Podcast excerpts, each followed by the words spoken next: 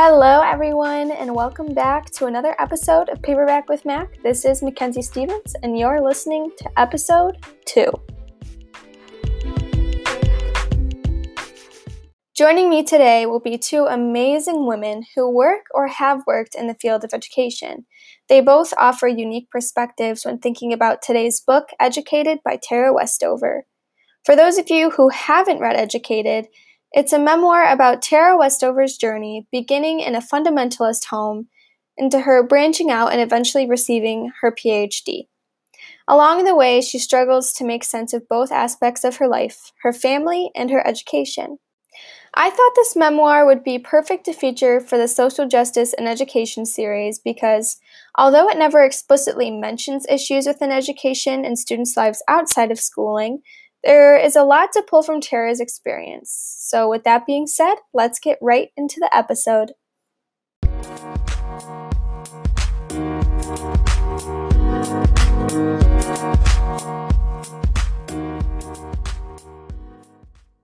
All right, how are you guys doing today?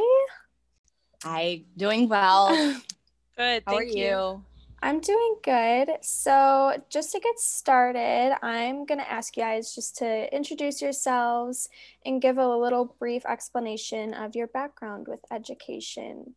I'll go ahead and go. Um, my name is Elizabeth Soteropoulos, and I am connected to um, public education in a couple of different ways, but I would say my main ones are I am a uh, member of the Board of Education for Champaign Unit 4. Um, I also own a tutoring business. I've owned that for 10 years. So I myself teach math and science. Um, and my employees also work with students um, primarily in middle and high school in math, science, and test prep, and also academic coaching. And then I have um, two children who are in uh, public school right now. I have a kindergartner and a third grader. Okay.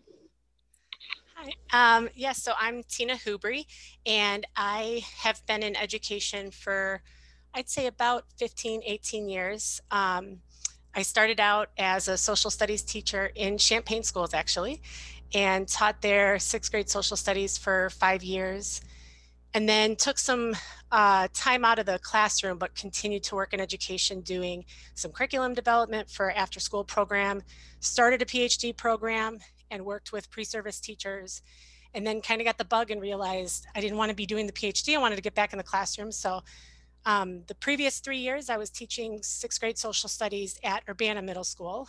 Um, not on the board, had a lot of involvement with board activities and um, I've always kind of had a theme of social justice and racial equity through my educational career. Um, and that really came to a nice big head in my last three years of teaching. And so right now I'm out of the classroom. I'm starting a holistic healing program. Um, I'm an educational consultant for a public charter school serving um, disenfranchised kids in San Antonio, Texas, actually. And then I also work with youth and other individuals doing some like self-empowerment coaching and now i'm here. Awesome.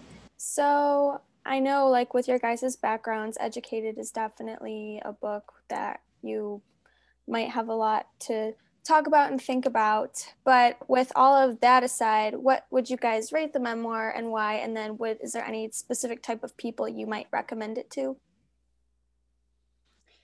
so, how I would rate the memoir, I suppose I would give it a nine out of 10, maybe even a 9.5 out of 10. It's really, really hard for me to give a perfect score to anything, um, but it was very, very good. I think that, so who would I recommend this memoir for?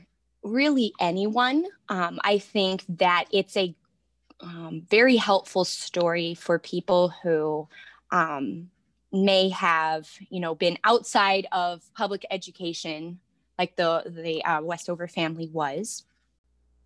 I think it's also a, a story of hope and a reminder that um, many of our students and possibly even ourselves have experienced horrible adversities in life um, but that was just the reality that we grew up in or other people grew up in. And I think the better that we can understand that, the better we can relate with each other and um, advocate for better policies uh, within the realm of public education.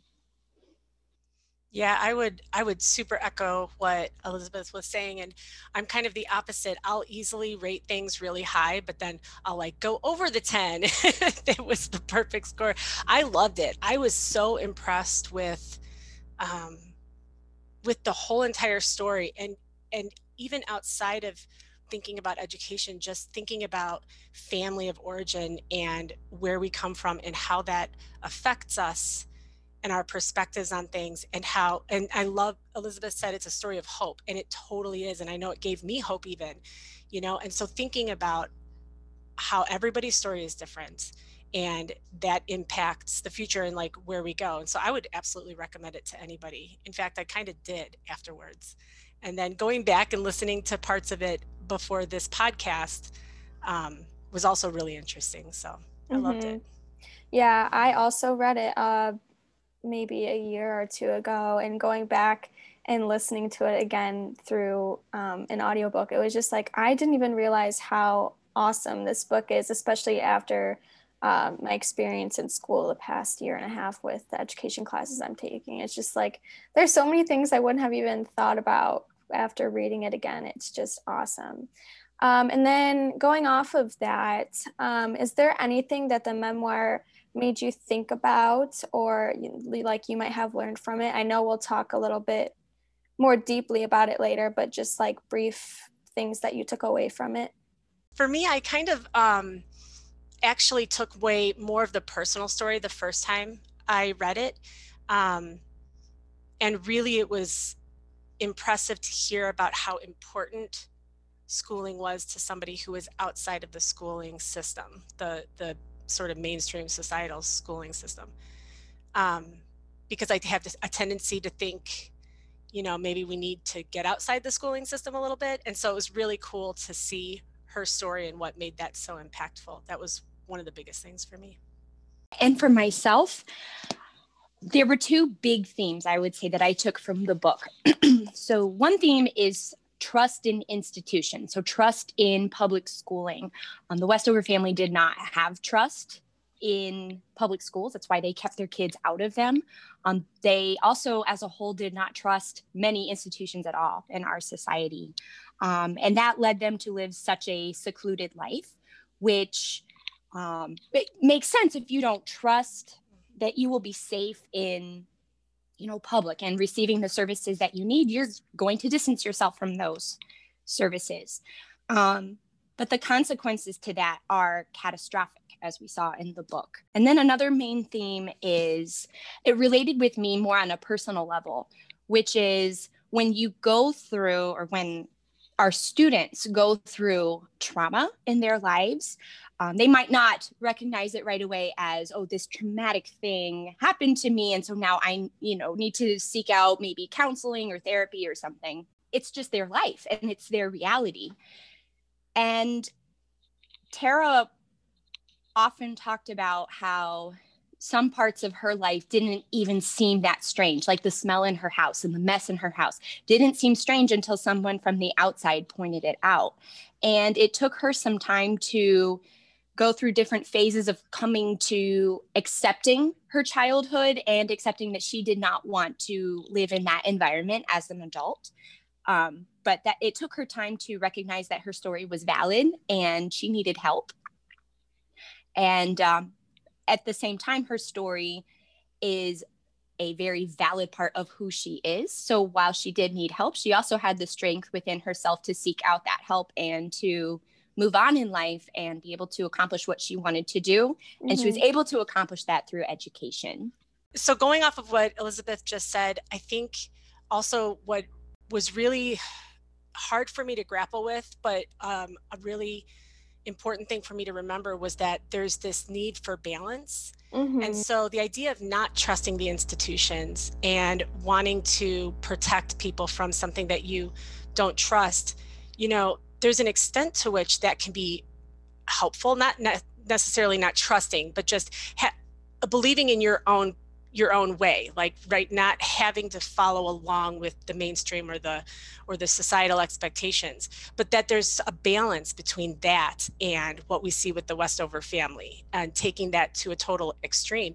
And to her parents it was also justify or excuse their behavior, their choices, but also seeing that that was their perspective, that was their reality. And then again, the consequences being catastrophic for their kids because there wasn't that balance. It was okay. It was mm-hmm. it was protective. And it's not to Yeah. So kind of going off of that then, um, considering the idea of like schooling and education, um, knowing that Tara's family didn't believe in public education and therefore refused to enroll their children in it. Um, what are the pros and cons? Tina, I know you have a little more experience with this. Um, what are the pros and cons of, you know, both schooling and education in their own sense? And then how might parents who decide to homeschool their children prepare to take on that kind of responsibility? Yeah, again, it's all about balance in my perspective. Um, you know, the former education system is can be incredibly strong and powerful and necessary. And it really does depend, I think, on who who people are, where people are coming from. Um, and in in my opinion, without getting too deep into it, I think that the idea of public education and the you know education system in this country is amazing and powerful but i don't i don't personally believe it's being executed in a way that is empowering or dare i even say appropriate. Like i think that there's a lot of flaws but i think that the idea behind it is really crucial. And so i can see you know people i can see completely a number of different perspectives. If somebody wanted to pursue homeschooling I would just hope that it was in the best interest of the kids, of the of the children, and that their intentions were such that the child is being benefited and that the child is growing, that there's growth happening. And so even if you don't necessarily trust the education system, I would hope that people who are pursuing homeschooling would come from the perspective not of because I don't like the public school system, but rather this is what I think is best for my child. And I think that got tangled with the Westover family is that they they weren't necessarily thinking about what was best for their children. They were mm-hmm. thinking what they were against, what they they were fighting against. Um, and then kind of still thinking about schooling and education. Um, as I read Educated, um, I found a lot of instances where, as she went through school, she learned a lot of things that helped her make sense of her life on Bucks Peak and at home. So it prompted me to question how could education function together with schooling to enable a student to thrive better um, in their educational experience overall. So my question would be, in both of your opinions, how might schooling and education coexist to support a student throughout their educational experiences and then also in their lives in general? So, while education can take place anywhere, schooling is the more, at least in my opinion and in my view, schooling is the more institutionalized form of education. So, kids, you know, get on a school bus or they're dropped off um, at the Circle Drive, and then they go into this building where then they go into their classrooms, and then with this group of kids, they are somehow learning some content. And that part of education is really important because students learn that, you know, sure, they might be able to learn a math concept in a small fraction of the time if they were um, going through this process of learning outside of the classroom but learning this concept with a group of students who some may be very similar to you and some may be very very different that social learning is um, a huge part of the process of education in my opinion.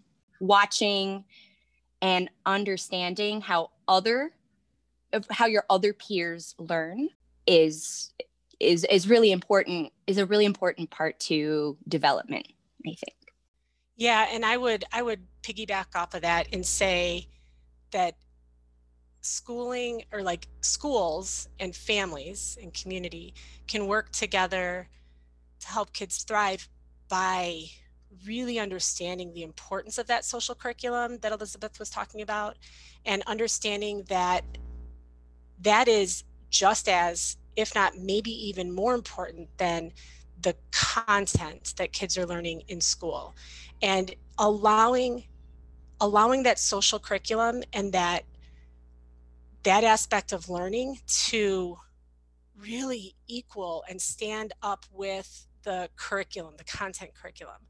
Um, I would never call for less content rigor or, you know, something quote unquote easier for kids. I think that that is a terrible idea, right? Because we need to hold our kids up to an expectation because we believe in them. But I think that un- right now we're not holding up that social curriculum as much as it could be because we're sacrificing some of that for the content curriculum. And so I would love to see schools and families kind of joined together with the understanding that that social curriculum, what's what Elizabeth was talking about, is why they're sending their kids to school, and and that that's where so much of youth growing can happen. That's where that's where the growth really happens. Mm-hmm. And then, do you maybe like have any ideas of how either parents at home or teachers could integrate that more into their classrooms?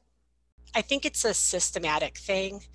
Um, you know, I think some families do a great job and some families struggle with that. And that's just because of the position they're coming from. Like, and so I really think it's more up to the institution, to be honest. And I think it's more up to the societal expectations of what is schooling why are we sending our, our kids to school and bringing that into the structure of school the structure of curriculum the you know the implementation of how the kids' day goes where the where the values lie on you know grades versus interaction. And so i think that because families are in their own positions right? Like and i don't think that it would be fair to put that on the shoulders of families because there are too many families who are not in a position to make the choice and decide how to approach things that aren't meeting their basic needs, which is what they're focused on, right? Tina can say so much more than I can as far as, you know, what what has she learned, you know, in in her own education and in, in her experiences in the classroom. Um, but I can speak to my own process of coming to understand this um, just a few months ago um, when it became clear that um, over the summer, I mean, when it became clear that our kids would not be going back to school this year so we needed to come up with some kind of plan. Sure they would be doing you know remote school of some sort but how would our family be able to supplement that experience? Um, and so some factors we were considering with um, helping our kids not just learn you know reading and math and whatever their teachers would be teaching them through zoom um, but how would they still be relating with their classmates? Um, how would they form friendships? And so um, for us, what we learned and what we placed value on was um, ensuring that our kids were um, had regular opportunities to be around others uh, other kids kids their age um, and development developmental level um, making sure they had opportunities to be with those kids in a structured setting and then also in, in a non-structured setting. So for a few months before we all basically had to be locked down again um, we were doing a type of learning pod a couple days a week with a few other families. Um, and our kids come from all different backgrounds and um, all different gender identities and and so on um, so our kids would all get together and while socially distanced, we would have some sort of lesson where they were able to, you know, learn on their own and also learn with other kids. So like project-based learning. Um, and then also just have some unstructured time to play with each other and you know develop communication skills and you know occasionally uh, argue over something and have to learn how to how to deal with that um, and so I wouldn't say we did it perfectly, but I would say that what we tried to do um, and what ultimately happened over the course of a few months, um, we learned how important that is for kids to be around other kids, uh, especially ones that you know their family dynamic might be different um their problem solving strategies like are we going to talk this out? Or are we going to you know fight with each other about it? It's really important for students to have those opportunities so that they can practice and learn how to be around others. So while parents who might you know be teaching their kids at home or in some other setting outside of school the math and the reading and the science this is very very important but giving kids the opportunity in structured and unstructured settings um, to practice that social learning um, is really important. Yeah, and I think going off of that person, like I feel personally that it's even more important for younger students because students my age or in high school already have, you know, the experience they did with that kind of thing in elementary and middle school. So when that opportunity is taken away from elementary students and younger. That's just, it just it really concerned me in the beginning of the entire uh, covid-19 pandemic thinking about going online school. That was the first question i asked. I was like well how are younger students going to learn how to be social human beings and interact with one another? So i really appreciate that perspective. Um, so keeping thriving in mind I know um, a lot throughout the memoir. We see Tara's brother Shawn and her father verbally, physically, emotionally abuse her in a plethora of ways. Um, so these instances, we kind of talked about this a little bit, Elizabeth, uh, contributed a lot to trauma Tara experienced. So with the background that you talked about in um, epigenetics, how can this be applied to education and what experiences with trauma um, do to affect educational experience? So I think that anyone who works with children, whether they're working in an educational setting or they're working with children in some other way, have to understand that uh, children who experience trauma, they're while their DNA does not change, um, how their how parts of their DNA are going to be expressed um, can change, and so this can lead to stress dysregulation. So you know, before children are born, and even you know, and especially in their first few years of life, um, when stressful things happen, like the abuse that we saw in Educated, um, and severe um, physical and emotional neglect. This can permanently or nearly permanently alter how children engage with the world, um, how they grow up, and you know what happens down the line. When I think of board meetings and talking with you know parents in the community, people who work in schools, and everyone all across the spectrum, when we talk about trauma, and how it impacts kids and you know what we can do what what educators can do in the classroom to work with kids who um, have experienced trauma. I think that we have to completely rethink how we work with students and what our expectations are. So for example maybe some people really value having a calmer quieter classroom and they will try to help their students learn how to be you know calmer and how to handle conflict um, more quietly and peacefully because we value a calm quiet classroom. Um, but students who um, have experienced these traumas um, you know before they were born or a few years afterwards might not may physically not be able to be calm and quiet. The trauma they experienced has changed how their body and brain are going to engage in everyday activities. Our current educational system is not designed for this. It is designed for the student who, you know, has been able to thrive well at home and who hasn't had to live through trauma. Um, so understanding the limitations of what we can actually do in a classroom and understanding the limitations of what um, many students who have experienced adversity um, as infants and children um, i think can can help us better serve these students and as a whole create better school settings. Hmm. And then later on in the memoir, Tara talks a lot about how she utilizes the counseling center at Cambridge, I believe it was, to kind of deal with a lot of the trauma and emotional deeply emotional experiences she had as a child. So I really wanted to kind of touch on her experience with counseling. She said it was successful for her.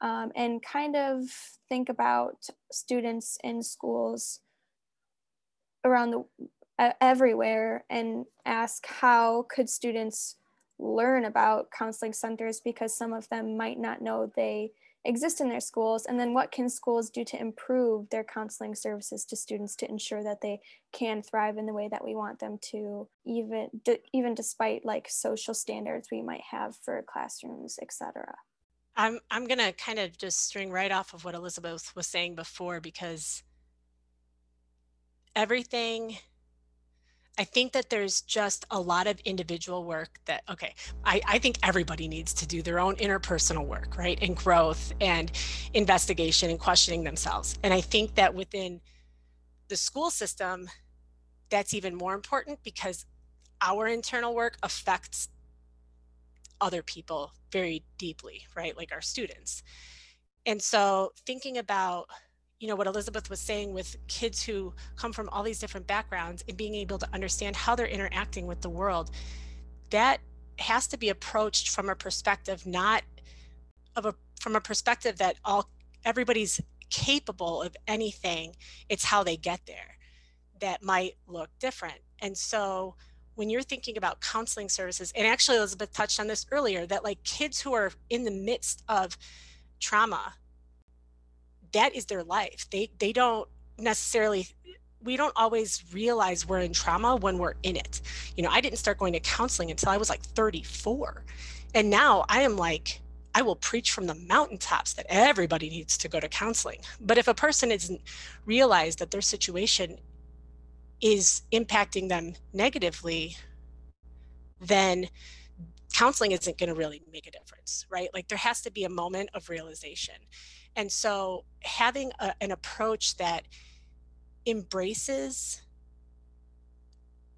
the need for the collective and embraces the need for acceptance i think is going to go a really long way so i know like in the classroom i would talk about like oh when i talked to my counselor and she said you know asked me this silly question and obviously i'm not talking to my sixth graders about like my counseling my therapy sessions but i just throw in there that that's a part of my life, right? So just kind of normalizing in some sort of way for them to witness can be helpful. But also constantly bringing in this idea when the kids are working together, when you're in, in a classroom setting, that, well, of course you got that wrong. You're just learning this, but you're brave enough to put yourself out there. And now, because you put yourself out there, somebody else in this classroom saw you be brave and be wrong and that was okay and now somebody else can be brave you know this idea that we impact each other and just continuing to hold up our students strengths and characteristic traits in a way that they can see goodness in themselves but then also see goodness in others i think i don't know if i'm actually answering the question anymore i'm kind of just on a soapbox but i'm loving the idea of just like get these kids to see witness and experience greatness together. Yeah, I completely agree. Elizabeth, go ahead. Yeah. Um, so, something that I say in nearly every board meeting, at least once, is that budgets are moral documents. And so, we hire, when we think of a, a school and it might have, let's say, 400 elementary school students, elementary students, um, we will hire so many teachers to work with all of those students because that's just how our practices work right now. We know that we want to do everything we can to limit class size so that one teacher is working with no more than some set amount of students. And so when school districts are writing their budgets, this is something, uh, you know, hiring counselors and other mental health professionals to work with our students. I strongly believe that we need to be thinking about serving our students with mental health services in the same way that we think about serving them with educational, with teaching services.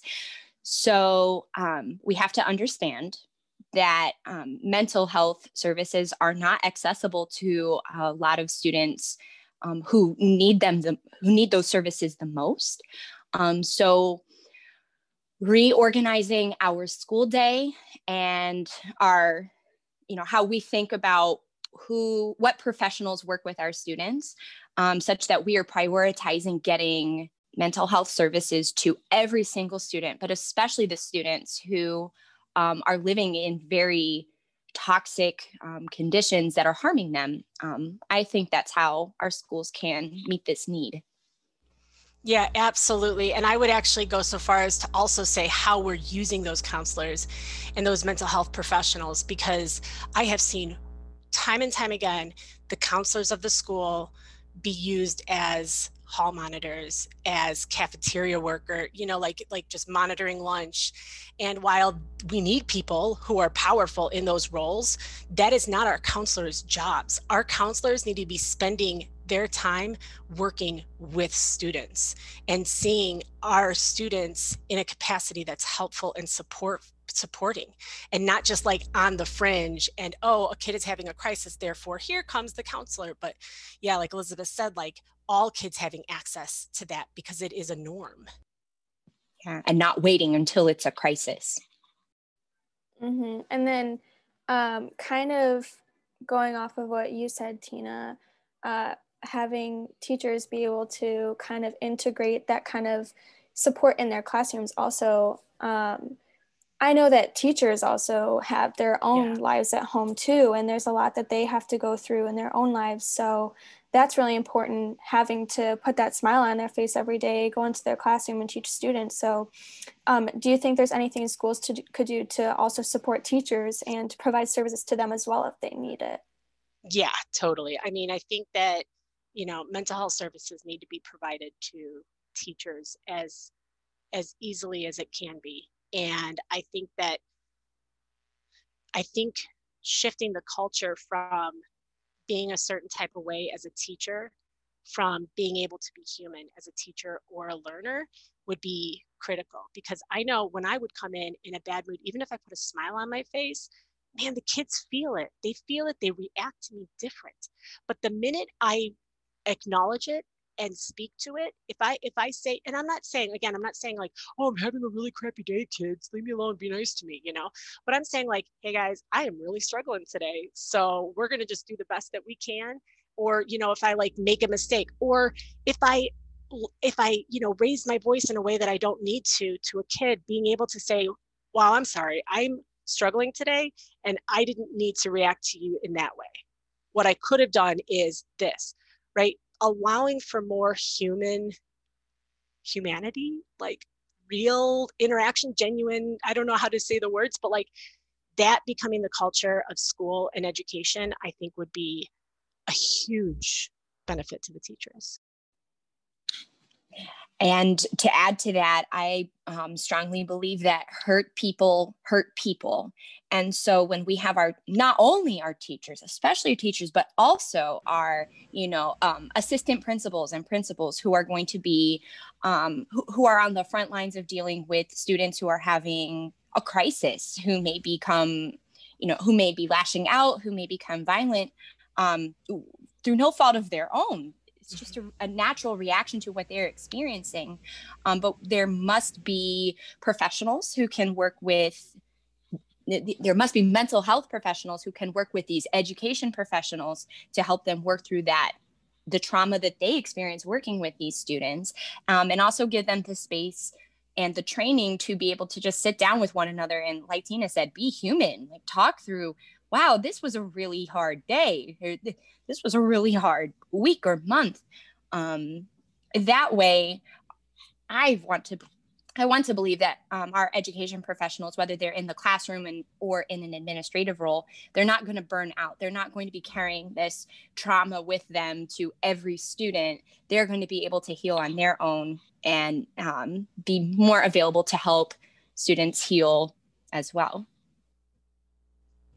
Yeah, I remember actually last year as a first year in college, I had never even, as a student, thought about my teacher's mental health because schools put so much emphasis on making sure students are taken care of, etc. And I was you know, on our first day of class, my t- uh, my professor, she was like, "Well, I just want to let you know, I also have my own life at home, and I will be taking my mental health days when I need them. So if I don't answer your email, that is why." And I was like, "Wow!" I just sat there and I was like, I was so impressed that she had the ability to recognize that and just say that in the beginning. Um, so I feel like definitely more awareness needs to be brought to that, of of course, but um, in addition to mental health support for students, I know that there are also a lot of other places students can find foundations for support. Going back to the memoir, Tara has a lot of people throughout her entire childhood, going into her adulthood as a student, that really help her um, make sense of the world around her and her educational experience. So, what kind of people or what kind of organizations and different people do you think could make up that um, support and group of support for students? And where do you think students could find them if they're missing in their lives?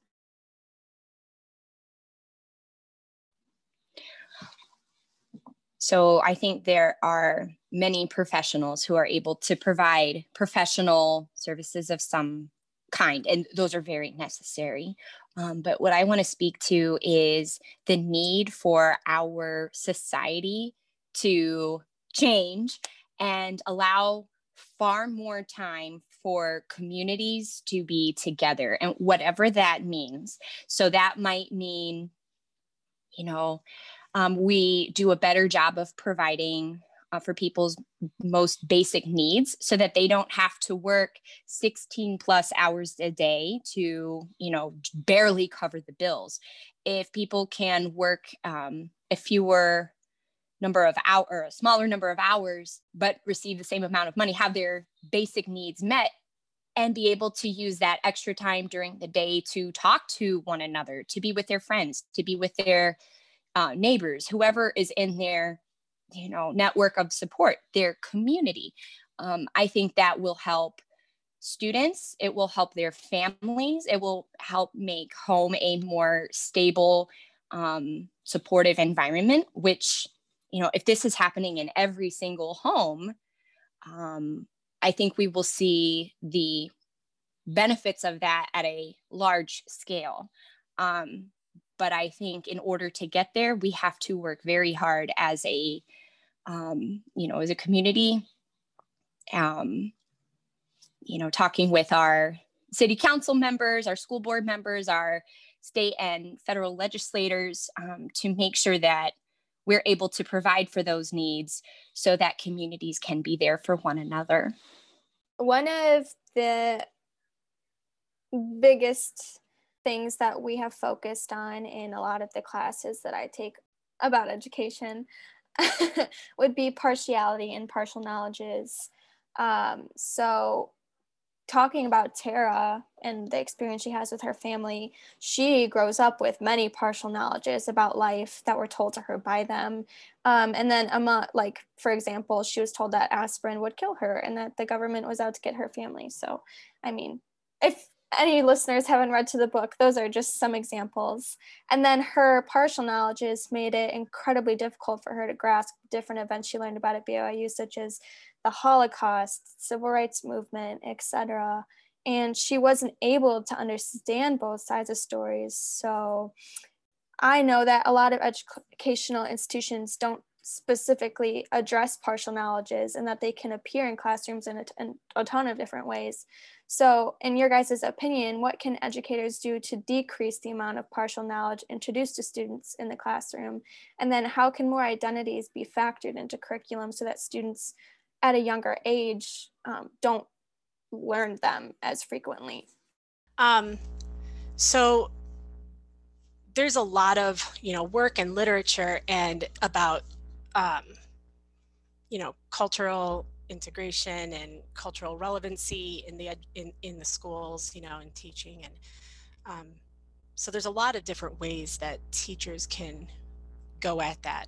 And I, I kind of sound maybe like I'm being a broken record right now, but I, I, I can't emphasize enough just teachers being willing and open to say things that might feel uncomfortable in a way that demonstrates to kids that there's so many different options. So little tiny things like if a kid says like, "Oh, well, somebody did this weird thing where they and then they say what they did. Just using that as an opportunity to say, "Oh, that thing that kid did was different. Why was it different? Because it wasn't weird to them." You know what I mean? Like just pointing out little things and and again not just i mean there's i feel like it's obvious but maybe it's not bringing in different perspectives bringing in different experiences right? Like when we teach about us history not just teaching from the white man's perspective not just teaching from the white woman's perspective when we talk about the women's rights to vote and the you know feminist movement but but bringing in people from all different backgrounds and their perspectives and their experiences during that time as well as involved with that time it just shows right like that there's just so much more going on. And i and i definitely think that has to happen. But not just that but also allowing a vast array of learning modalities and allowing learners to actually learn rather than perform. So it goes back to not just what we're saying but what we're experiencing and allowing our kids to experience in the classrooms. And if we allow our kids to only experience one type of learning one type of expressing what you've learned in order to get one type of grade, we are modeling to them that there is a right and a wrong way to anything and everything. And so when we box kids into this public education system that says all kids of this age have to be performing this task in this kind of a way to get this grade to do this thing, right? We're really setting them up for the perspective of there is a right way to do things. And if I can't do that, then I'm less than, right? The two most smartest people in my life have high school degrees and they are literally the smartest people in my life, but they had to struggle to get through school through you know elementary high school and whatnot and didn't continue into the college system because it was set up in a way that was not conducive for them right and so just understanding that everybody comes at things in a different way. And I have got to point out this quote from the book. It was towards the end that Tara said that was like literally threw me off my chair when she said it. And what she said she was talking to her father, and her father was trying to get her to like dismiss and, and walk away from the, you know, college and, and schooling system and come back to them and, you know, find her way back to God and, and what he was doing. And she said, quote, everything I had worked for all my years of study had been to purchase for myself this one privilege to see and experience more truths than those given to me by my father, and to use those truths to construct my own mind. I had come to believe that the ability to evaluate my ideas, or excuse me, to evaluate many ideas, many histories, many points of views was at the heart of what it means to self create. And she's talking about her experience from her father, but I also think that that can be applied to our classrooms. And just thinking about the way that we are putting our kids out into the world and allowing them that opportunity. Yeah, I, I think you you hit the nail on the head, Tina. I think it's so important for educators again to have the time, the time to read, the time to discuss, the time to you you have to have the time to be able to reflect back on your own upbringing and what you've learned and to challenge it and say well you know i've i've lived my whole life and i've learned all these things but i still know enough to know that i don't know enough. So i think creating a culture within our schools of having the time to be able to read and reflect and discuss. Um, and also encouraging educators to be mindful of white supremacy and classism, um, along with a whole mm-hmm. other w- mindsets. Um, we, especially us uh, white folks, um, have learned, you know, what we've experienced, what we've grown up with. This is all normal. Mm. And so learning how to maybe our generation, almost certainly our generation, cannot permanently change this mindset, but we can help our kids learn how to topple this mindset of learning that there isn't a right and a wrong. There isn't an our way and many wrong ways, but there are many of us. There are many, many right ways of getting somewhere. I, w- I was reminded of a quote um, that one of my best friends uh, has in their office, and it's not from the book, but uh, I think it's very relevant. And the quote is The best teachers show their students where to look, but not what to see. Um, mm. I think that's how we can help students and ourselves also get away from partialities. Yeah, that's and and I would also add to that just the space, you know, along with the time, but also the space to get it wrong and the willingness to to get it wrong and that that's how we learn. And so for teachers to be given the space to get things wrong and talk about what that means and what that looks like. And by get things wrong, I just mean by fumbling and by accepting the fact that we're not going to be perfect. And it doesn't mean I'm a bad person if I say it a certain type of way. It's what I do with that. And then role modeling that for the kids too. Mm-hmm. Agreed. And I know even going into thinking about uh, what I wanted to take away from um, this memoir and what to talk with you both about. Uh, I really kind of, I mean, this is a little more specific to the memoir, but I really struggled to when like talking about these kind of things um, with the religious aspect of the memoir and how um, I could frame my questions so that it wasn't offensive to anyone who might identify as Mormon or with the kind of lifestyle that Tara's family lived. So um, since Tara's practiced Mormon religion and based many of their life decisions on their religion, the way that they interpret it for their family, uh, she really struggled with the fact that her parents didn't want to place her in public education and knew that her voyage to college and so on would be a difficult step to take. And with that being said, um, I know the conversation between homeschooling and public education can be really controversial and tense just due to the different reasons people place their beliefs in. So, what, in your guys' opinions, is a good way to have conversations about that kind of topic without offending parents and communities who are passionate about their perspective, especially concerning religious beliefs and partial knowledges? I think um, all right, so I'm just going to say this. I think we need to go back to the baseline of doing what's best for our kids. And everybody thinks that their perspective is the right perspective because that's why it's their perspective, right? Like, I think this is the right way to do for all kids, and somebody else thinks that a different way is the right way to do for all kids. And so it gets really tricky because I don't I don't think you can have the conversation without offending anyone. And I think that the conver- and I think the focus needs to not be so much on not offending, but being sincere and and leading with loving kindness and leading with acceptance. And so always trying to do our best in having these conversations in a way that is not again, we're not focusing on what we don't agree with, but rather focusing on what our objective is. And the objective is to do what's best for kids. And I think that along the way, we are going to run into so many people who disagree and feel offended. But we're also going to run into different people from all backgrounds who are willing to see past their perspectives for a greater good right? And so I think that when we start categorizing people, I think it's important to understand where people come from.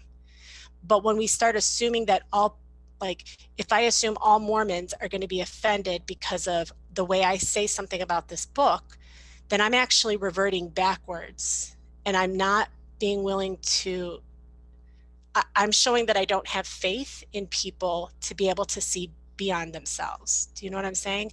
And so I I think offending is going to happen and I think that it's more important to be kind and to be accepting and understanding but also being willing to say what you believe and to stand in that and to work for that. Because I think if everybody from any background were to do that genuinely, we would all be fighting the same fight. We would all be working towards the same goal.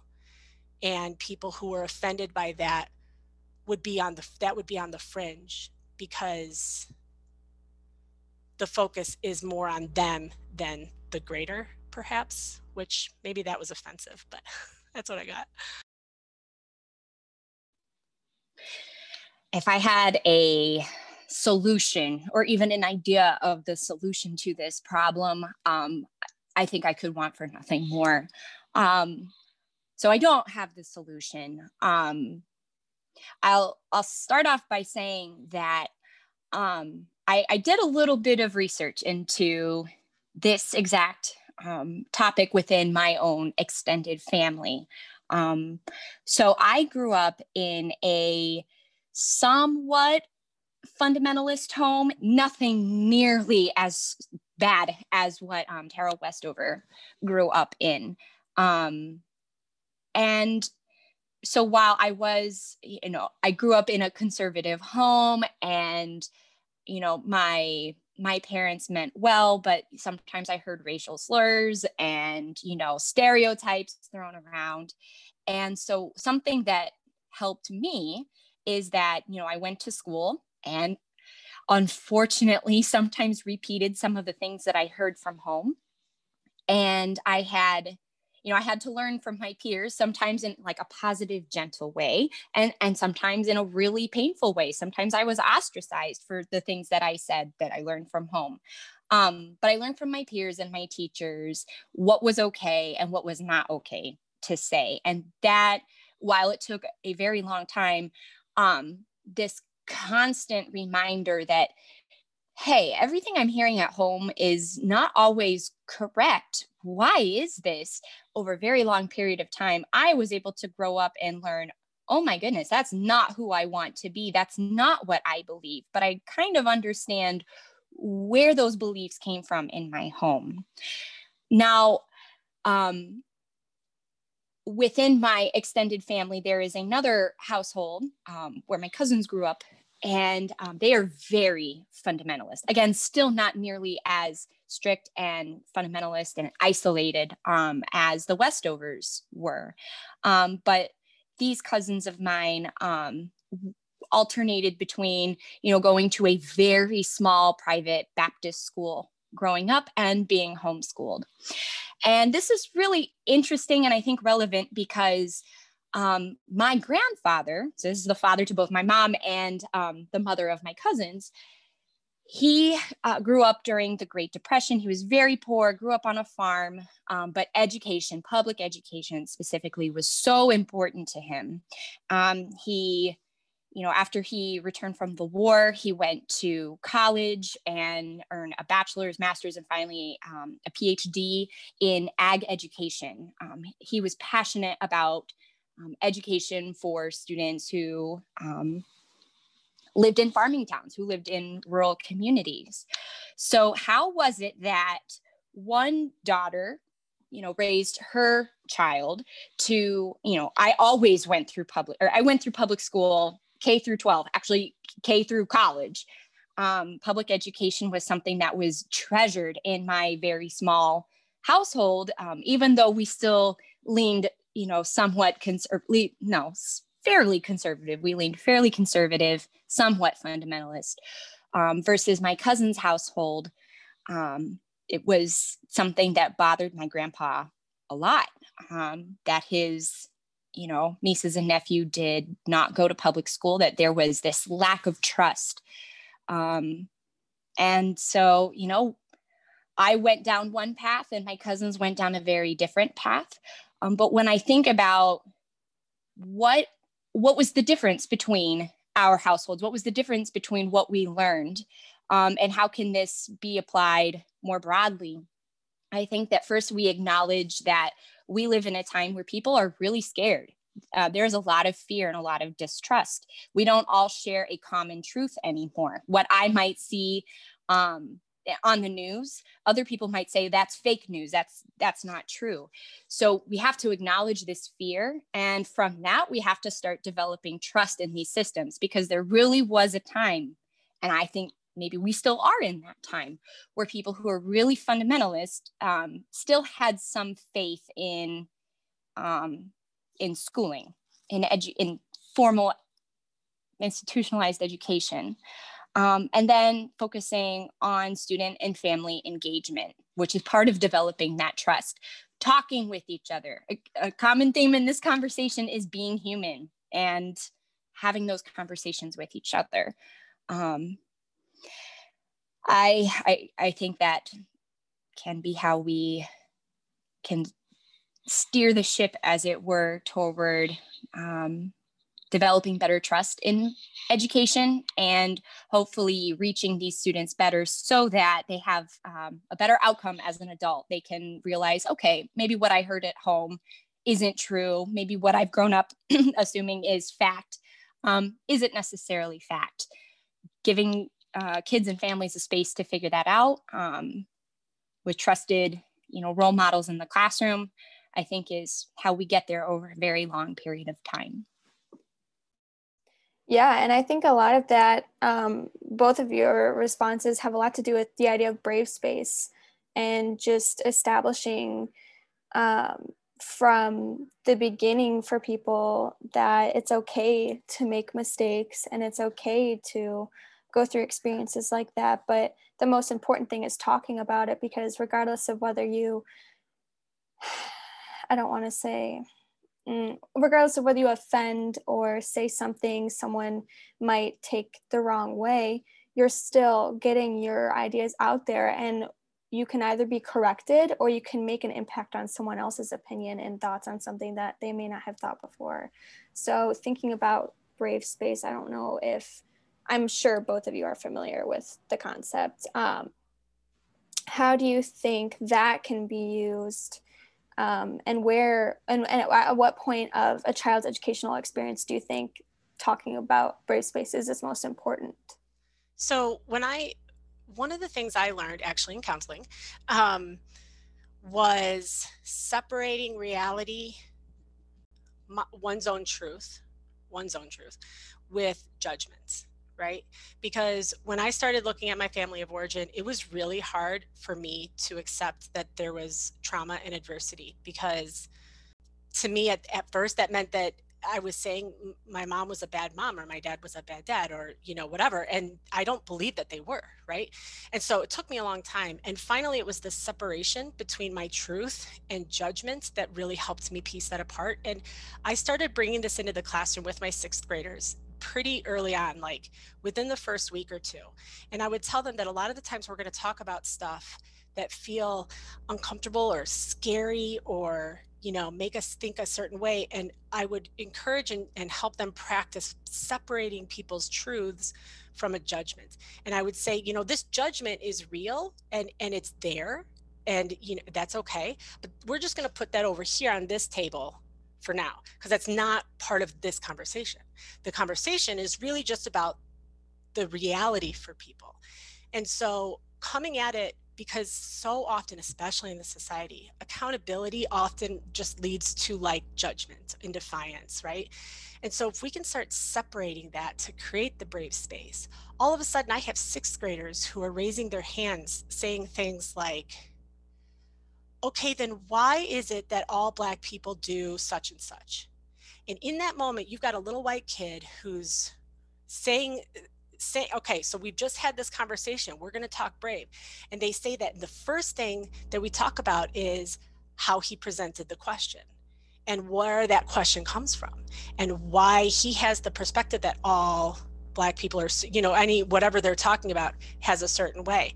And breaking it down and as the teacher being very um oh god what's the word? Like uh being very point blank like deadpan kind of right? Like i mean i'm i can never be deadpan because i'm super off the walls. But like you know just being like okay good question that could have been really offensive to some people and you know let's talk about where that question comes from. But really i don't know i think i'm kind of babbling but this idea of like separating judgments and putting it aside and just acknowledging the fact that just because we experienced something doesn't mean that other person was bad. That doesn't excuse it.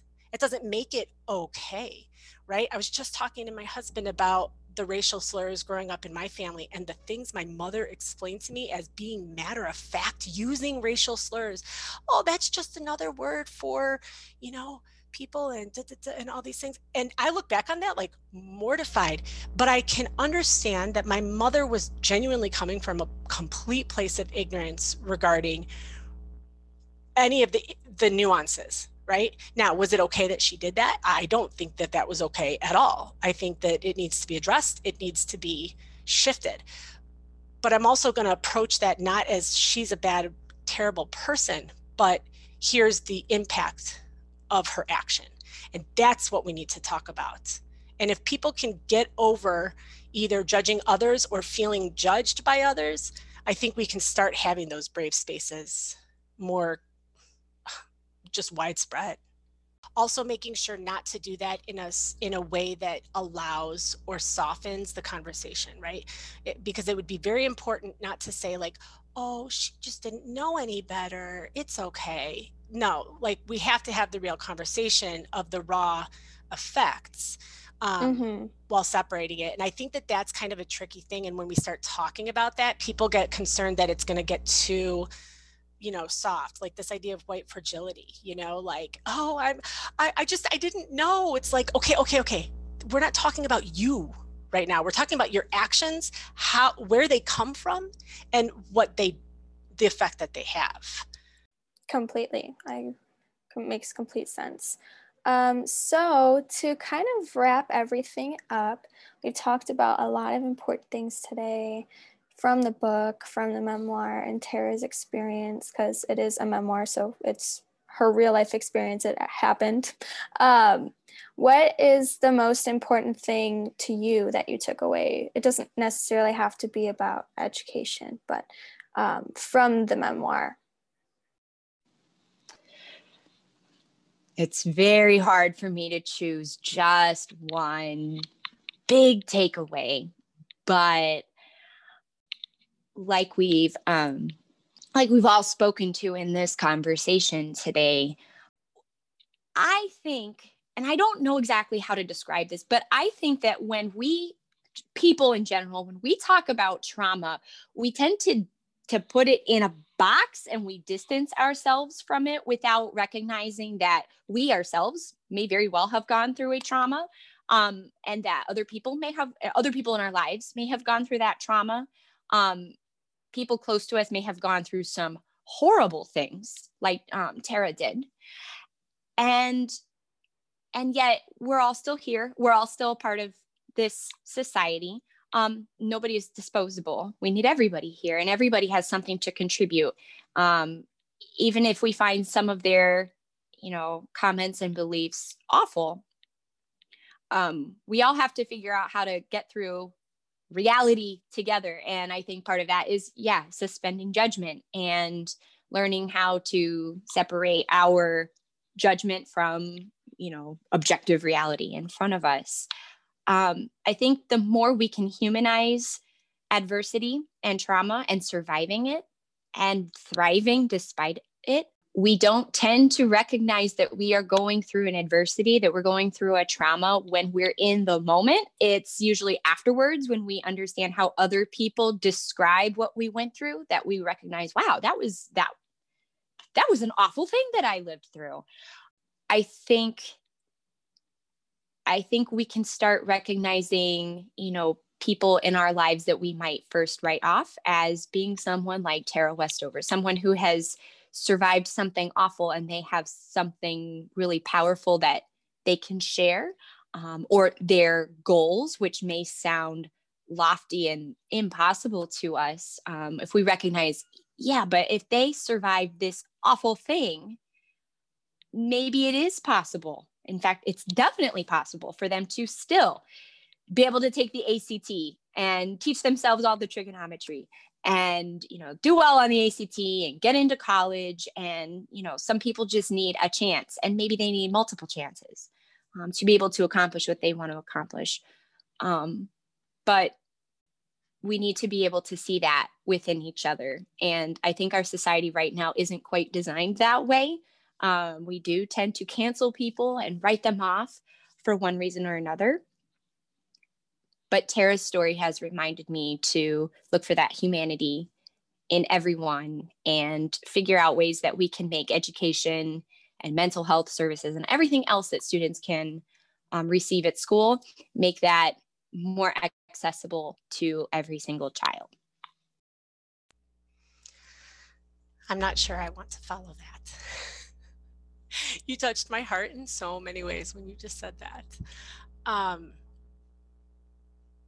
and so I guess my my bigger ta- my biggest takeaway I guess is kind of in a different direction and it goes back to balance and just remembering and recognizing and allowing for balance all the time. It's so easy to get out of balance. And this book especially thinking about it in the way that you're coming at this, Mackenzie, from Uh, you know schooling and education perspective. When I first read this book, that wasn't my big focus. Like, I actually, when I went back to listen to the book again, I had to just listen to the end of it because to me, it was much more about like her story and just all of that.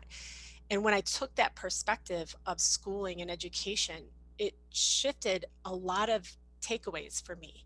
And because I really, even though I've been a public school teacher for many years and involved in public education, I feel very cynical and tainted right now, you know, towards the public education system. And I have what I think are very valid reasons for that. But I also need to remember the balance and that just because I have certain feelings and and needs that aren't being met necessarily doesn't mean that it is a bad thing right? Like I need to remember to take out the judgment and look at the situation and how it's serving other people and how, you know, how it can be better and and take that perspective of what I'm looking for rather than what I'm upset with or against or frustrated with, right? To keep me moving forward.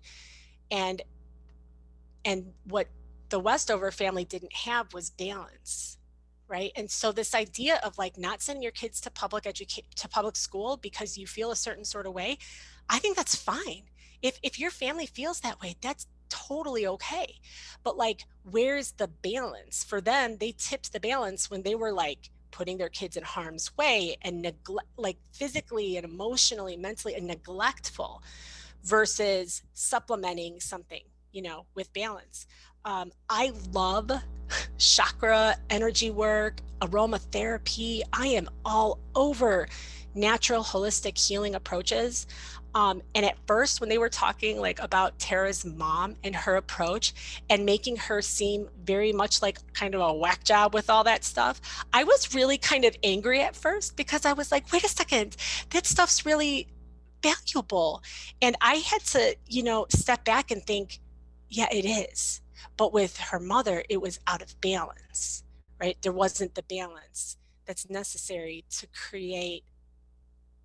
Uh, I don't know what it is that we're trying to create, but but when it tipped out of balance, that's where the trauma came from for Tara. That's where the, you know, the neglect became inserted. And so I can still like all that holistic healing stuff. It doesn't mean I'm a crazy whack job like Tara's mom was being, you know, made out to be. I have balance. And so I don't know, I just think balanced. That's all I got. no, yeah. That this book made me think of a lot of things and the way that you were talking about it i originally did not read it through an education focused lens and then the second time it was just like hmm this this this all these things popping up as i was listening to it again i was like i just would never have thought about it this way uh, and I'm very appreciative of all of the different things that we've talked about today. And I really want to thank you both for taking all the time that you have to come and talk to me and look at everything um, and offer your ideas and personal experiences. So thinking of Thanksgiving, I'm very thankful for that and appreciative for you guys coming and talking with me today. Thank you. And thank you for um, creating a space to challenge these things. Um, it's, it's, I, think we will eventually get there as a society. Um, the growth and the change is very small, is very um, slow and it can feel like we'll never get there. But um, the more people are able to talk about these things and listen and consider that maybe they have something to learn too, um, I, I, think we'll get there. So thank you for everything that you're doing in your life to make that happen. Yeah, absolutely. Thank you so much, Mackenzie. Not only was this just a fun and cool experience, but like I actually learned a lot of things about my own perspectives going back to this book with your perspective, the, the perspective of education and schooling. So this was doubly effective and beneficial, I guess.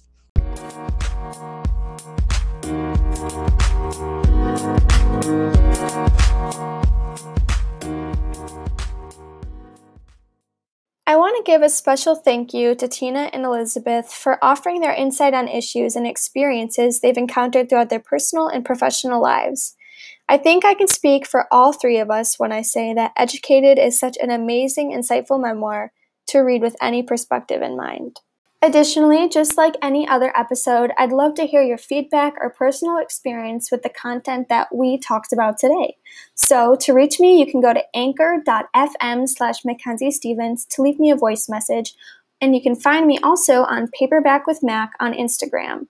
Leave me a message and we can get some conversation started. I look forward to hearing from you guys. Thank you all for listening to another episode, and I hope that after listening to Tina Elizabeth and I, you might be inspired to reread or pick up Educated and read it through a fresh lens. If you like today's episode, like, subscribe, or leave a review wherever you're listening to let me know what type of content you'd like to see in the future. Another one of my goals for creating Paperback with Mac was to raise awareness about the different issues and experiences we all have in different aspects of our lives.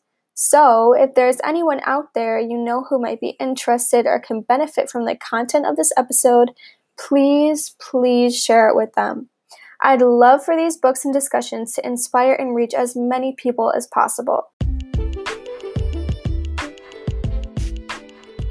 All right, well, I can't wait to talk with you all soon, and I look forward to sharing episode three to continue co creating knowledge together.